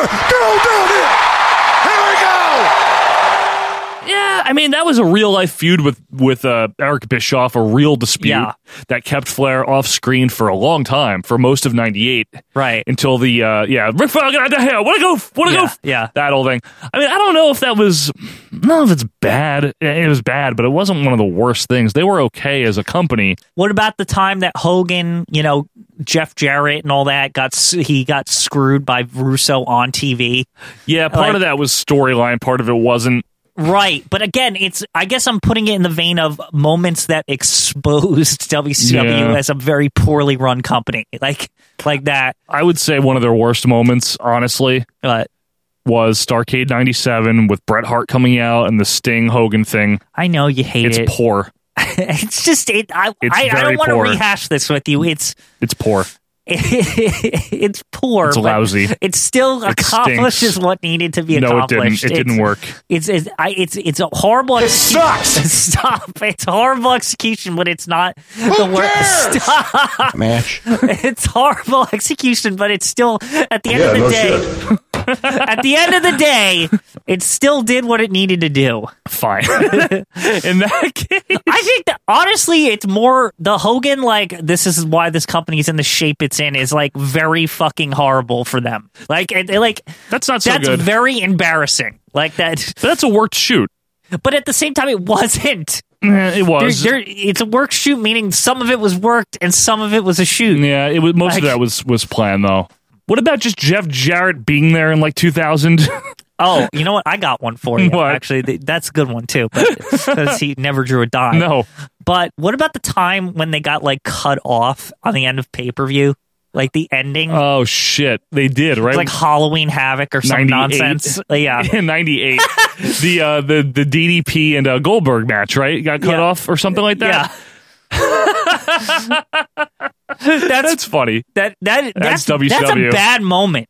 Like It that is. is a very that's not a good look. It's not. I think also the time where where they fired Flair in '91, and like a week later they had to they had the Great American Bash pay per view, and they had to like replace Flair with I think it was Barry Windham or something like that. And it was just hastily done. It was that was horrible. What about the Triple Cage? The one where Arquette won the title in? No, the one with um the Oh, Mega oh. Powers versus everyone in the company. Yep, that's pretty bad. That's one of the worst things that What they've about ever done. just the Dungeon of Doom in general as a moment? That's very poor because Ed, Ed Leslie, like you, you name it, that, that's the wrestling end of it. Decision wise or moment wise, yeah, I don't know. I don't know. It did have its good moments, like the time Kevin Sullivan was a grandma in the crowd and beat the shit out of Hulk Hogan and shaved his mustache That, off. that was great, Yeah. actually. I'm kind of now that now that I really think back to like everything we've mentioned, Yeah. the way Goldberg lost was very shitty. Like to bring it all the way back to did the suck. to the taser of doom, Yeah. that was really bad. Ah, yeah, that one is It's part of the whole like to me it- it's downfall. another it's more of the downfall stuff and I guess that elevates it, right? yeah. Cuz it's like it leads to the Vince stuff. It leads to it leads to the finger poke. It leads to a lot of stuff. I mean, what do you think? I think it goes in. Okay. because they, there's there's so many bad moments, but that one really is like a a, a turning the page on WCW's fortunes. There, Yeah, I totally agree. All right, Yeah. I'll put it in for number four, the taser. The Yeah. taser of Starcade 98. Die, die, die. All right, so to recap the Death Valley of WCW moments, we have the Finger Poke of Doom, January 99. We have David Arquette winning the world title in WCW, yes, that really happened. April of 2000. We have the appearance, any appearance of Vince McMahon on the last WCW Nitro from March of oh one And we have the taser of doom, the uh, Goldberg losing to Kevin Nash from Yeah. Starcade of 1998. That's our Death Valley of WCW Moments. Thank you, AJ Smith, for the suggestion. You can always suggest anything to us, folks, by going to the suggestion box available on ovppodcast.com. But Quinn, when we come back, we're reviewing something awful. Yes, we are. back after this. Let the parties begin. World Championship Wrestling presents the Bruise Cruise. Come join your favorite WCW superstars for autograph parties, beach parties, and much, much more. We're fun now. Come aboard the fun ship Carnival and Carnival Cruise Lines, the most popular cruise line in the world. Call now for information and to reserve your place on the WCW Bruise Cruise. Be a part of all the fun. Only on the Bruise Cruise. Hey, it's Sean Mooney. I may no longer be in the event center, but if I was, I'd be talking about our Vantage Point Retro Wrestling Podcast. All right, boys, let's get to it. And welcome back, wrestling fans, to our Vantage Point, the Retro Wrestling Podcast. Thank you so much for being here on episode number 63. Happy New Year to you, January 1st, 2018. Quinn, New Year, same old bad wrestling. Yep. oh, God. Boy, oof, woof. Uh, we I'm are- not looking forward to this one, huh? No, we are reviewing something, but I wish we weren't. this is a uh, suggestion, Quinn, unfortunately. Thank you to uh, Andrew Lassell, or Lachelle, depending on how you pronounce that. Is he from Canada? I don't know, but this is this is uh, Atlantic Grand Prix Wrestling, as, they, say. Grand. Now, Quinn, whose dad owned this promotion? Well, have you ever heard of Rene Dupree? I sure have. Him. His dad. His dad, Emily Dupree. His name's a girl's name. Um, Emily. Emil, whatever. Emil. Now, this is um Atlantic Grand Prix Wrestling, folks, which went through a variety of name changes and ownership changes. Surprisingly, I think they still tour. 10 years. Yeah. they do. So from the 70s into the 80s, they were a thing that uh, is not very good from what we can tell. It's like you know, I imagine what they are today, Joe. Right? Go ahead. That you remember when that Hulkamania tour thing happened In Australia or Yeah. whatever. like that's what this is currently. In my uh, what I'm guessing. Hey, I'm, I'm bunch not of gonna, former WWE Yeah. guys, Right. You think D'Lo Brown is on there or somebody? Probably, and also like I noticed that they somehow get Japanese wrestlers. Like I saw current day. I, I, if any of you follow some current day New Japan, I saw Sonata was recently touring with them. Match. Yeah, he's he's a he's a, a prominent Japanese wrestler. Is all I'm saying. I bet he is Quinn. But here in this promotion, uh, this was the Eastern Canada promotion. You know, like your New Brunswick province. You know, by Vermont. yeah, Nova Scotia, that type of stuff. Right. We're not talking about you know my dad. You know, not n- not any of that. No, no, we're not talking about the country of Canada. No. like the big country, Western Canada, Yeah. Montana. None of Yeah. that. No, this is on the East Coast part of Canada. Yeah, and it's worse. It's worst coast of Canada. we weren't enthralled by the stampede we did way back remember from Yeah. like the late 70s this is worse than that this is worse than this is not like Nawa Worse than levels Toronto, Canada. Also, Yeah, oh definitely this is not as bad as Herb Abrams UWF no but it is very boring and it's very Oh, my pointless God. and you'll see why so let's get right to it now I need to say here the fella that suggested this yeah um, he provided a couple of links. However, we chose something different. It's still the same promotion, but it's not one of the links that he provided. Right. This is um, just called like episode number two from whatever Which series. I don't even think it's episode two. It's not. It's just an episode from I guess what we gathered from a little investigative reporting was uh, 1985. Yeah, this looks it looks to be from 85 from everything we could line up. Yeah. Not much is documented, let's put it that way, in terms of their television show results, things like that. So it's kind of tough to piece this together. So if you or someone you know has more information about when this was, don't let us know. Was it on cagematch.com I didn't or look whatever on the hell? cagematch.assholes. Yeah. Okay, so Quinn, as we start, you say to me, look at this shitty opening with the bang on the drums It's, music. it's literally like like it's, it's terrible. and it's in a room. Like we're live from someone's room. It looks like yeah, there's literally like a wall next to the ring with a bulletin board, like probably for some other shit that's filmed there. You can Just, like, see office memos. You can see. You know when they the electricity isn't inside the wall, so they put that though that um like base so like the conduit and then the yeah, so I know that what you mean. it's like uh, against it but not Yes. exposed. Yes. like you see that going to like a light switch and like uh, down to the floor to a, like a power plug, like next to the ring. Like it's like somebody. It's like we're in someone's basement, not not even somebody's like house. no, like someone's basement, right? Yeah, it's got that basement look to it. Well, coming down the aisle to the basement, Quinn is our first match. It is the Cuban Assassin versus Sergeant Ryan O'Connor. Who? I don't Who know. are these people? well, apparently the Assassin Quinn is the eighth wonder of the world. okay, he, so he's Andre. No, he's definitely not Andre. First of all, He's not even taller than the ropes, Joe. That- that's that's a very good observation. Yeah. First of all, how insulting to Andre the Giant to be calling a fat Cuban guy Yeah. the eighth wonder of the world. No, And he's second not a of all- fat French guy. He's not so- a fat, tall French guy. You Yeah. got to be tall and fat. and French. And Don't Fran- forget the French. So you can see the wall like we mentioned, and you said to me, Quinn, why is this even a Grand Prix? What is it, a race? I don't. Yeah, I don't get it. Well, first of all, Joe, Grand Prix. Oh, so- sorry, sorry. Gra- what does that denote, though? I don't- like what? That's usually like a rate, like multiple races, Right. and, and like you get points. That's a Grand, Right. Grand Prix. Like in New Japan, they have the IWGP, Yeah. International Wrestling Grand Prix. You know, Right. but what is this? Even that doesn't make sense, but like To an they, extent, they, it they have it. They does. used, they had a tournament Correct. for the belt initially that was essentially a Grand yeah. Prix, And but this is just a promotion. right? And you said and you noted and, and I noted it down here that there's about three rows of That's it. people in There's the crowd. three rows of people. Yeah. Um, and they're clearly on like school chairs or something. Yeah, those hard plastic chairs. Yeah, thing. and, and just there's three rows that are like elevated above each other to make it look like it's deeper, but really it's three rows of people. And you know you're watching quality, folks, when the ring announcer gets out of the ring and walks over to the commentary Yes, table. The ring announcer is your commentator. That's a sign of quality there. Now, the reason we note all this stuff is, quite frankly, all of our visual observations here are the most exciting part of this wrestling show. Oh, nothing's happening. there's- you if wa- you thought things were going to happen on this show, No. then sorry. Here's some excitement, actually. As soon as they start the match, Quinn, the uh, the rope breaks. Yep, And the announcer acknowledges it.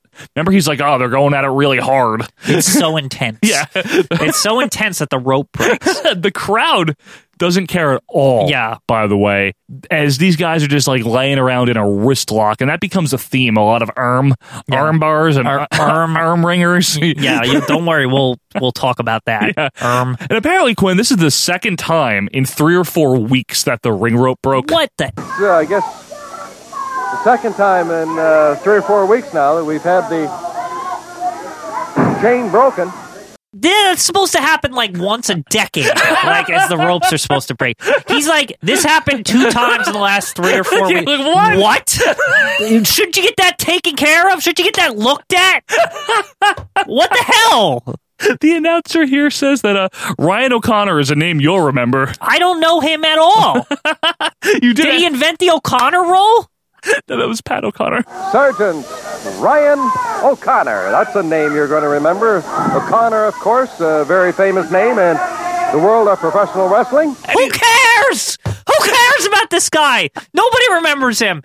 He's got one knee pad on, by the way, so he's like half. He's halfway there to the You know- knee pad era. You know, this place looks like the arena where Carl and Urkel fought the Bushwhackers. and Family Matters. Yeah, it really looks like it. It does.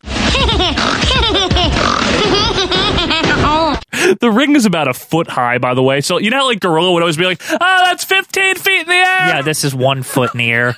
like Kerry Von Erich. Yeah. oh. So apparently, half a foot in the air would be Kerry Von Erich.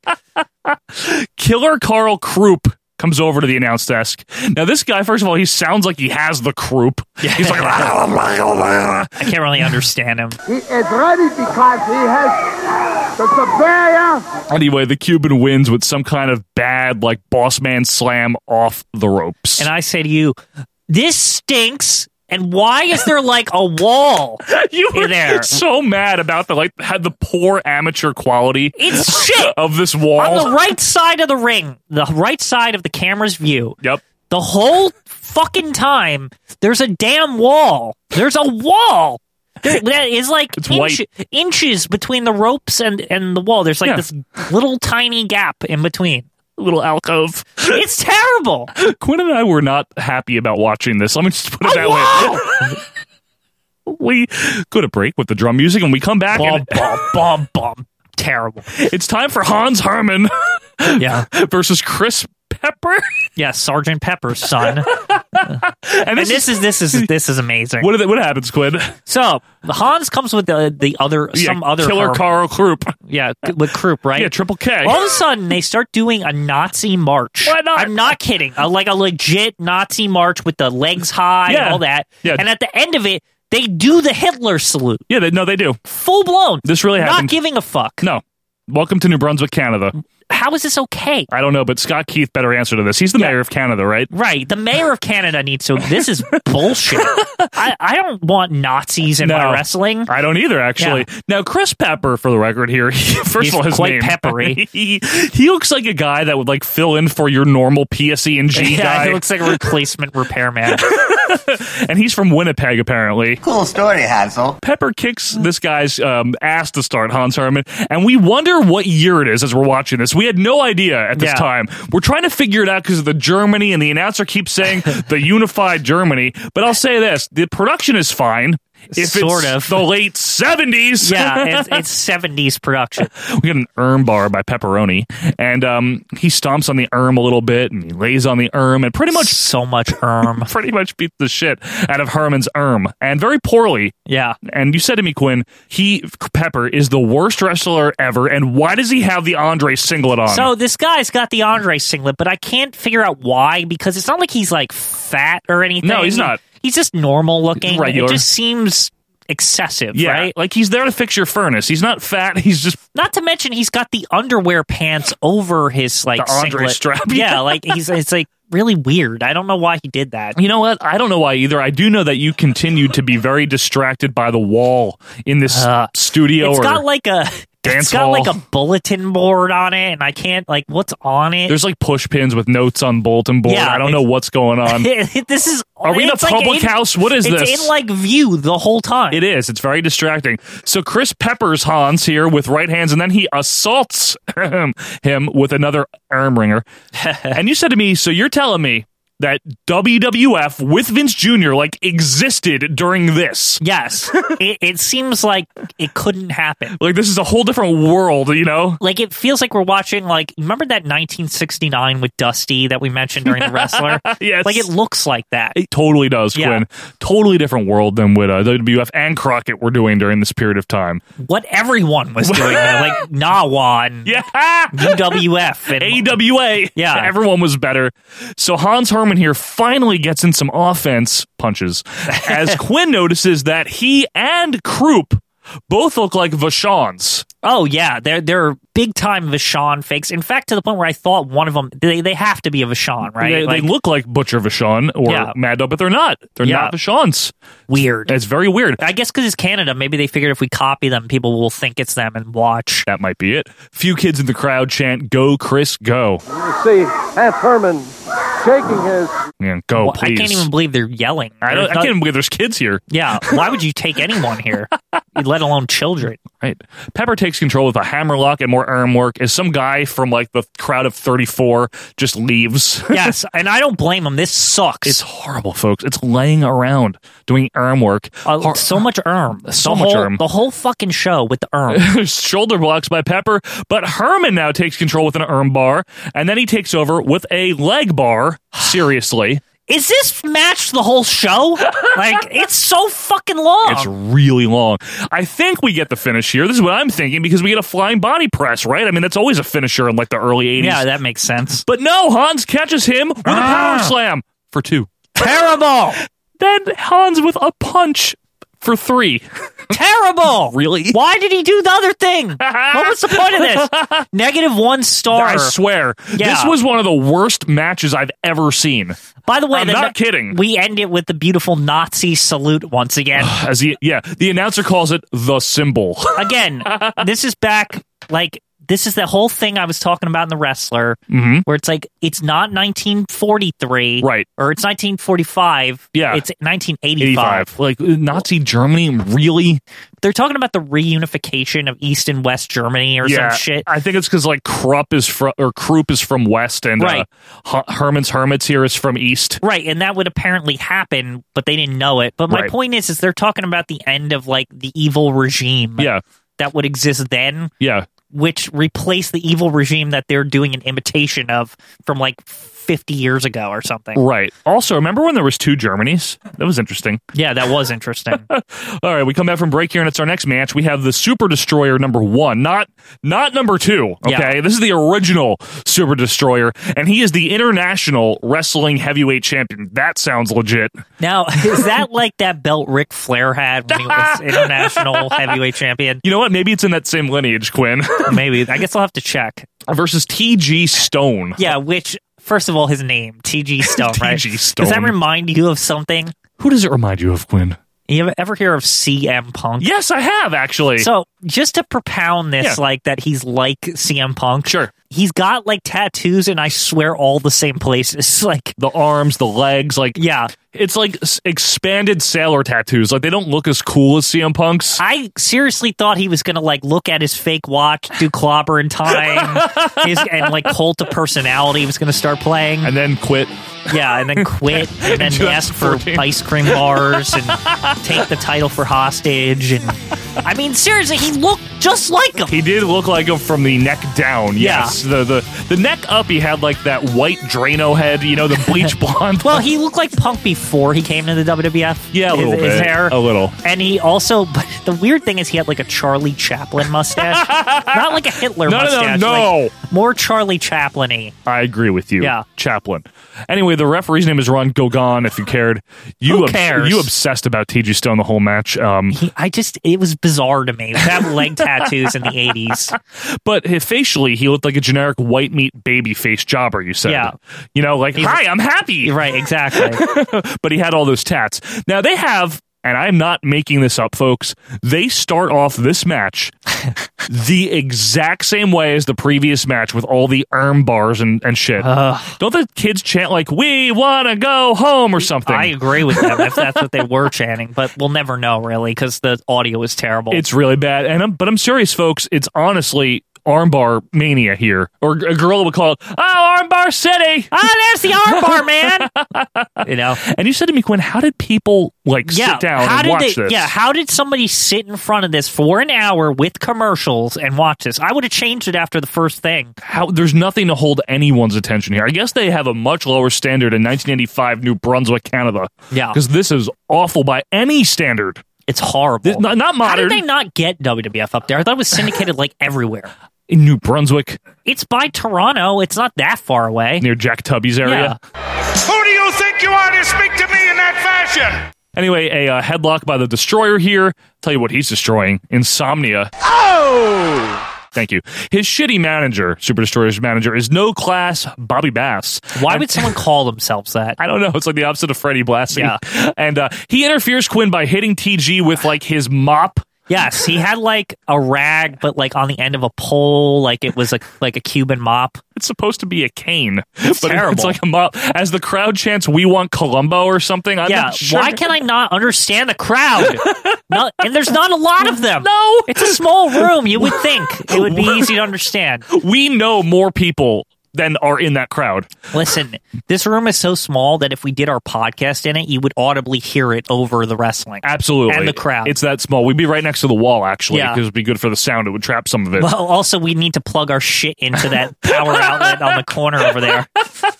so Destroyer tosses TG to the outside, but Stone rams him into the post. Back inside, Stone with some punches, but Destroyer takes control with a very nasty looking suplex into the turnbuckle. TG Stone reverses a pile driver attempt, but falls victim to a very good side slam. Good ending there. For three, yep. Destroyer gets the you know, win. CM Stone pulls it out as, for a good victory. That- He doesn't win, but I'm saying he makes it look good. At Yeah, that was a very good sell Yeah. and a very good side slam.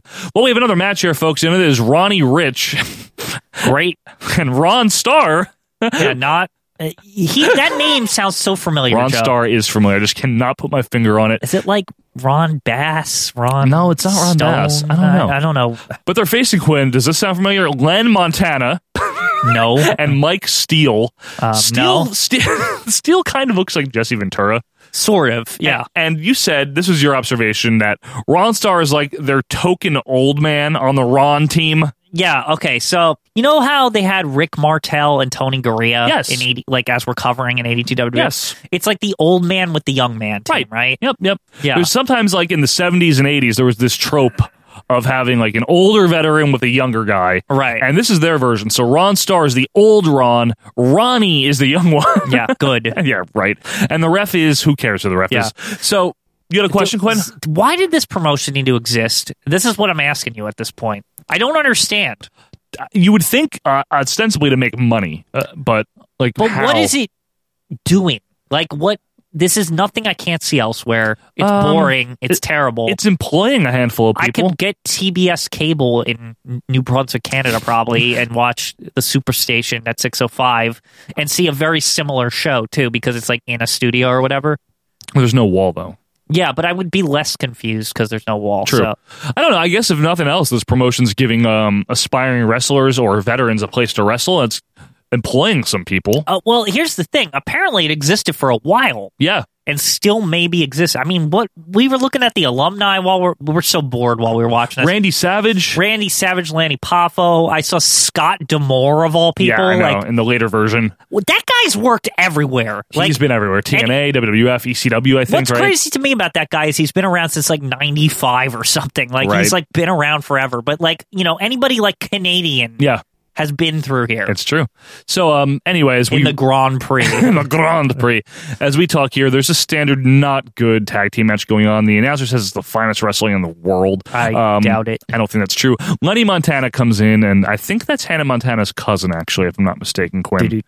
Haha. Uh, the Ronnies dominate with, you know, your usual tag team garbage like punches and hip tosses Yeah. and other generic tag team crap. when does it end joe They- that's what i asked Oh. Double you. drop kick. I know. I know, Quinn. I know. while you're while you're double drop Ugh. kicking it up over there Someone gets knocked into the bulletin board, though. That's a nice spot. the kid laughs. might knock over some notes Yeah, reminding Marge to turn the coffee on tonight or something, whatever the hell it is. or that there's gonna be this wrestling show here Oh, I would- I would quit. yeah Whatever cafeteria. I this bet is you they filmed from. left the note that said that this was going to be like occupying this spot here. I swear this looks like it's filmed in my middle school's like cafeteria. Like Yeah. there's lunch ladies behind that wall taking tater tots out of the oven and putting them next to the jello. Yeah, this is probably where the after school program takes place. This is sack. yeah. People are doing their homework during the week. the heels are the non non Rons. Uh, they double team Rich for a bit. Big drop kick. No class. Bobby Bass now comes to the announce desk for no reason for a Yeah, few minutes. literally no reason. And the Ronnies win with like that slingshot thing where like the one guy slingshots the other into the ring and he splashes And this him. is supposed to be some big surprise. It's um, Yeah. a terrible finisher. It is a terrible like finisher. the the the other guys, whatever they were called. I don't even remember. No one cares. Len Montana, The and, heels. and the right? heel, The, other- heels Mike Heel losing. Steel. it's the first time the faces have won all night. It is actually and, was the- very boring. The heels are stunned that, that they could lose in this shitty territory. Yeah, I'm stunned that this territory was a thing. Honestly, I had never heard of it before. So we go to our final match here. It is Sweet Daddy Siki. I like this guy. I like him too. Finally, someone interesting with Lenny Montana. I don't know why versus Buddy Lane, who sounds like someone but is apparently nobody. Yeah. And, uh, I It looked sounds up. like a name of somebody that should be something, but he's not. Uh, Siki has two mirrors to check himself out in. He's so pretty. He needs two mirrors. And the thing I that's- like that. uh, The Sweet Daddy Siki deal here was he was a um an early er for lack of a better term black wrestler Yeah. who um had the bleach blonde hair. He It's- looks cool as hell. He, He looks does. Like, he looks like a space pirate or something with His- that haircut. His he looks flamboyant, awesome. His Like, flamboyant like ring robe and his bleach white hair. Yeah, he's awesome, and he's kind of where uh, Butch Reed, the natural Butch yeah, Reed, there was took like his an inspiration. animated show in the '90s that I used to like called Cowboy Bebop. He looks Sure. like he belongs on that show. He looks like an animated character. he is the only actual like engaging thing we've seen Yeah. all show. Yeah, and he's not in the prime of his career by eighty five. but he looks like he belongs in the World Wrestling wrest- Federation. There you go. Like he actually does. Like I could see him appearing in Madison Yeah. Square Garden in 1985. He could fit right in Yeah. to the WWF. That's the type of colorfulness that we're talking about here, as opposed to all the generic crap that we were just seeing Yeah, before. horrible. So Buddy Lane being part of that generic crap. So anyway, here this match is scheduled for most falls until curfew. What TV time remaining? how right? many how many minutes we got left here? Five minutes, thankfully. Now Thank the announcer God. calls Siki the Sweet Man. ah, the sweet man. Siki Siki uh, Sika falls on falls on the other guy's leg poorly. Um, we get an arm bar by Siki. Of course, because why wouldn't we?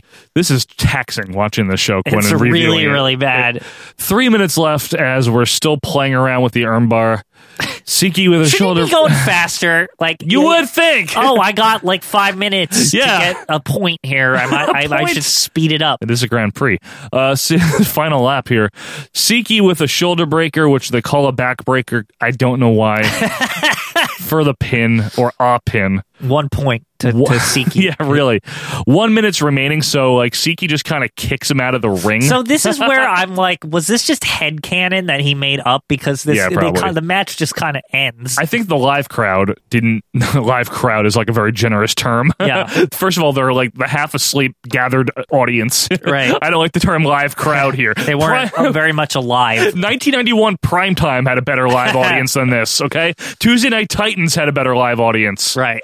I Dream of Genie had a better laugh track than this has studio WCW audience. Saturday Night in 2000 had a better audience than this. Our podcast right now has a better audience Yep. live. Yeah. But yeah, I think they just added that on to the TV version. I Yeah. think from the crowd's point of view, it was a one Just fall a, match. a match Yes. because then he's like rolling around and it's like I don't know if he's gonna get up in time. Like Yeah, the, we calmly go to break. The announcer, who's by the way, his name is Bill McCulloch. Um, he's like, "All right, well, goodbye. See you Yeah, next week." Thanks for joining us. If you're still here, See it when it comes to an arena near you. Quinn, that is very close to the bottom of the barrel. okay. Is it the bottom of the barrel? Let's let's kind of get that out of the way first. No, Okay, why do you say that? because it, it was still easier to watch than the most recent UWF Fury Hour. That was horrible. Really? That is still my number one worst. This though has now bypassed Nawa for number two in my mind. Okay, so this is number two. This the is number worst. two. So you know you can even though that that shitty UWF had the ninja guy and all that goofy shit and like it was like on cocaine like the show was practically on cocaine like it's somehow better than this just like nothing. This was nothing, but UWF was like negative something. It was taxing. It was grating. It hurt. UWF hurt to watch. This Lou- hurt too. I know, but Lou, I felt like I was in a Grand Prix of hurt. Lou Albano arguing with 12 minutes with that other guy was worse on UWF. Remember where they're Yeah. just like yelling stuff back and Yeah, forth? but- but the and the ninja was in jump the back- cuts. Joe, the ninja. I know the ninja, but no, this is this is number two of shit in my book. But folks, we uh, obviously want to hear from you. We want to know if you have anything you'd like us to review. Maybe you can find something worse than this. But you know what? Send us good stuff too to yeah, review. we, we like it all around We like here. everything. We, We- don't we don't want to just watch this junk. No, no, no, no. But after doing the great main event a couple weeks ago, yeah. it was time to mix it up and get into non WWF territory. Right, yeah. It was certainly fun. But folks, we appreciate you being with us here for episode number 63. Thank you and Happy New Year. Reach us on Twitter at OVP Podcast. Send us your suggestions at OVPPodcast.com or email us. And of course, go to the Facebook group. And if you want to donate, patreon.com slash OVP Podcast. We will see you next week, January 8th, for episode number 64. And a few days after that, Raw 25 special. Wow. Wow. So till then, have a great rest of your day. Have a great rest of your week and start off your year right. We will see you next week. See ya. And Chris Hopper doing quite a job, pounding away on the arm. Herman still wearing the cast, you see, on his left arm. Keeps that arm bar and con- continues to apply punishment to the left arm of Hans Herman. Goes right back into that arm bar. See the kind of pressure that Hans Herman is taking from Chris Pepper on that left arm and foot on that left arm. Had some problems against Chris Pepper. Pepper's been working on that left arm, shaking his left arm, and uh, Chris Pepper pounds away on the left arm. Stop!